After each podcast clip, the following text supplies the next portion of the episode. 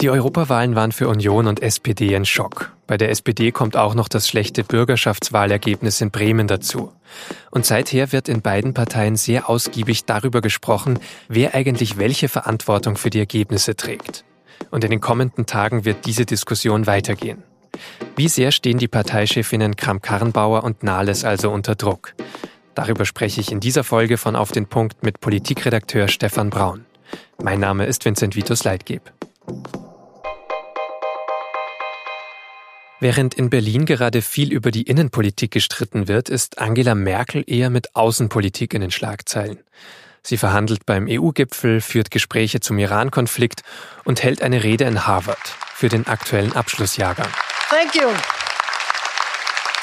And I think let's start. In rund 30 Minuten spricht Merkel darüber, wie wichtig internationale Zusammenarbeit und freier Handel sind. Sie erzählt über ihre eigene Biografie und ermutigt die Absolventinnen und Absolventen am Ende, Mauern einzureißen und Engstirnigkeit zu bekämpfen. Nichts müsse so bleiben, wie es ist. Ich glaube, dass wir immer wieder bereit sein müssen, Dinge zu beenden, um den Zauber des Anfangs zu spüren und Chancen wirklich zu nutzen. Und genau das ist einer dieser Sätze in Merkels Rede, der dann doch wieder so klingt, als ob sie ihn auch nach Berlin richtet. Nach den Wahlen vom vergangenen Sonntag denken dort ja einige über Enden und Neuanfänge nach. Zum Beispiel die Union. Da muss sich Annegret Kramp-Karrenbauer zum ersten Mal als Krisenmanagerin beweisen. Und in der SPD hat es erst am Donnerstag eine Sondersitzung der Bundestagsfraktion gegeben. Parteichefin Nahles hat darin von einer historisch kritischen Lage gesprochen. Schon am kommenden Dienstag, das steht kurz darauf fest, wird abgestimmt, ob Nahles weiter Fraktionsvorsitzende bleiben soll. Zu ihren Kritikern zählt zum Beispiel Florian Post, Abgeordneter aus München. Ich habe kein Verständnis dafür, nur weil es der Kindheitstraum von jemandem ist, Spitzenfunktionen in der SPD zu haben oder inne zu haben, diese auch erreicht hat, habe ich kein Verständnis dafür, dass man dann die Partei weiter spaltet äh, und weiter in Geiselhaft nimmt. Wenn es am Dienstag zu einer Abstimmung kommt, dann gehe ich persönlich davon aus, dass es definitiv eine weitere Bewerbung geben wird. Einige hoffen, dass so eine Abstimmung Klarheit bringt, andere bezweifeln das wiederum. Stefan Braun aus dem Hauptstadtbüro der SZ ist jetzt am Telefon. Stefan, was denkst du dazu? Das Kernproblem ist, dass es diese Klarheit aller Voraussicht nach wirklich nicht geben wird. Selbst wenn Andrea Nahles am Dienstag gewinnt, wird sie ein Ergebnis haben, das ihr überhaupt nicht den Rücken stärkt. Äh, und dann steht sie noch schwächer da, als sie vorher schon da stand. Eine Aktion, die ihr nicht weitergeholfen hat und eine SPD, die verzweifelt nach dem Haltegriff sucht, um nicht weiter abzustürzen. Gibt es denn überhaupt jemanden, der sie ablösen könnte jetzt in der Funktion? Ich meine, formal gibt es natürlich viele. Faktisch gibt es keinen, der sich aufdrängt. Und eigentlich haben alle recht, die sagen, jetzt geht's doch nicht schon wieder ums Personal. Wir haben so viele schon ausgewechselt und irgendwie haben wir daraus keinerlei Kraft geschöpft. Eigentlich müssten wir über Inhalte reden. Das stimmt. Das Problem ist, dass die SPD ja, wenn man sich anguckt, sie haben ein gutes Kita-Gesetz durchgesetzt. Sie haben an vielen anderen Stellen mit der Grundrente, auch mit dem Klimaschutzgesetz äh, in gewisser Weise Inhalte gesetzt. Sie organisieren es aber so so schlecht, dass sie sofort, also bei der Grundrente zum Beispiel, über den Koalitionsvertrag hinausgehen. Das muss zur Provokation und zum Widerspruch führen. Sie bringen diese Gesetze ein, bevor sie sich mit dem Kanzleramt abgestimmt haben. Das kann man faktisch machen, aber es ist natürlich hochproblematisch. Also man fragt sich, was das eigentliche Ziel ist und das Endergebnis nach außen ist irgendwie Chaos. Das ist kein schönes Bild. Also dann könnte eine Timeline sein, Andrea Nahles verliert am kommenden Dienstag den Fraktionsvorsitz, verliert dann den Parteivorsitz und dann müsste die SPD raus aus der GroKo, oder? Dann muss sich die SPD in der Tat fragen, was sind wir noch, wofür wollen wir noch stehen? Und äh, eigentlich bleibt keine andere Konsequenz, als zu sagen, dann müssen wir raus und in die Opposition.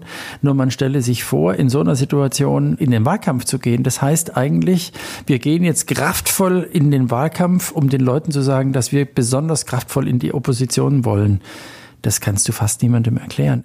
Noch dazu gibt es ja eben einen direkten Konkurrenten, also die Grünen, die jetzt als Wahlgewinner auch wieder vorgegangen sind am vergangenen Sonntag. Ich habe das Gefühl, die lösen die SPD so ein bisschen als Volkspartei links der Mitte ab. Was machen die denn besser als die SPD? Also ob sie sie wirklich ablösen, warten wir es mal ab. Sie haben im Augenblick die Energie auf ihrer Seite. Sie haben zwei ziemlich unumstrittene, nach außen jedenfalls charismatisch wirkende Führungspersönlichkeiten. Sie sind nicht zerstritten. Sie haben die schöne Situation aus ihrer Sicht betrachtet, dass sie äh, mit Klarheit Dinge fordern können, ohne liefern zu müssen, jedenfalls bislang. Und insoweit spricht sehr viel dafür, dass die vielleicht sogar noch größer werden. Umfragen deuten das ja an. Auf der anderen Seite Sie wissen ganz genau, Sie sind irgendwo an einer Kapazitätsgrenze im Augenblick. Deswegen merkt man Ihnen an ein großes Verantwortungsgefühl, eine Sorge, ob Sie das erfüllen können, was plötzlich so viele von Ihnen erwarten. Dann sprechen wir nochmal über die Union vielleicht zum Schluss. Wir haben zu Beginn der Folge schon Angela Merkel gehört in Harvard, eine sehr außenpolitische Rede, die sie da gehalten hat. Die ist innenpolitisch ja schon ähm, komplett raus aus dem Geschehen, so wirkt es jetzt zumindest in der Woche. Die muss nicht mehr in der Parteipolitik machen. Denkst du, sie ist froh darüber? Ich bin sicher, dass sie im Augenblick diese Situation für sich persönlich sicherlich genießt.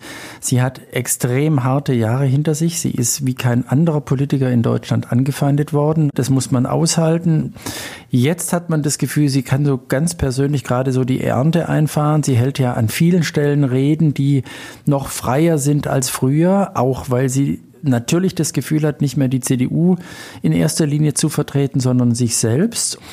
Für die CDU ist dieser Spagat aber sehr, sehr problematisch. Nicht nur, weil Frau Kamp-Karrenbauer eigentlich gerne schnell Einfluss, Kraft und so weiter entfalten würde in der CDU, sondern weil man auch das Gefühl hat, dass man nicht mehr so genau weiß, wer spricht jetzt eigentlich für wen und für was und was kommt am Ende raus. Jetzt gibt es aber eine CDU-Vorstandsklausur. Ist das dann die Chance, das vielleicht wieder ein bisschen zu sammeln und auch für Kramp-Karrenbauer Autorität für sich zu gewinnen? Ich glaube, die größte Chance besteht darin, dass im Augenblick die SPD alle negativen Schlagzeilen auf sich zieht. Das könnte dazu führen, dass man bei der CDU wieder doch nicht ganz so streng hinschaut. Natürlich geht es für Frau Kramp-Karrenbauer darum, jetzt mal deutlicher zu erklären, wo wollen die Unionisten hin bei der Frage Klimaschutz? Was heißt es wirklich im Streit um eine CO2-Steuer?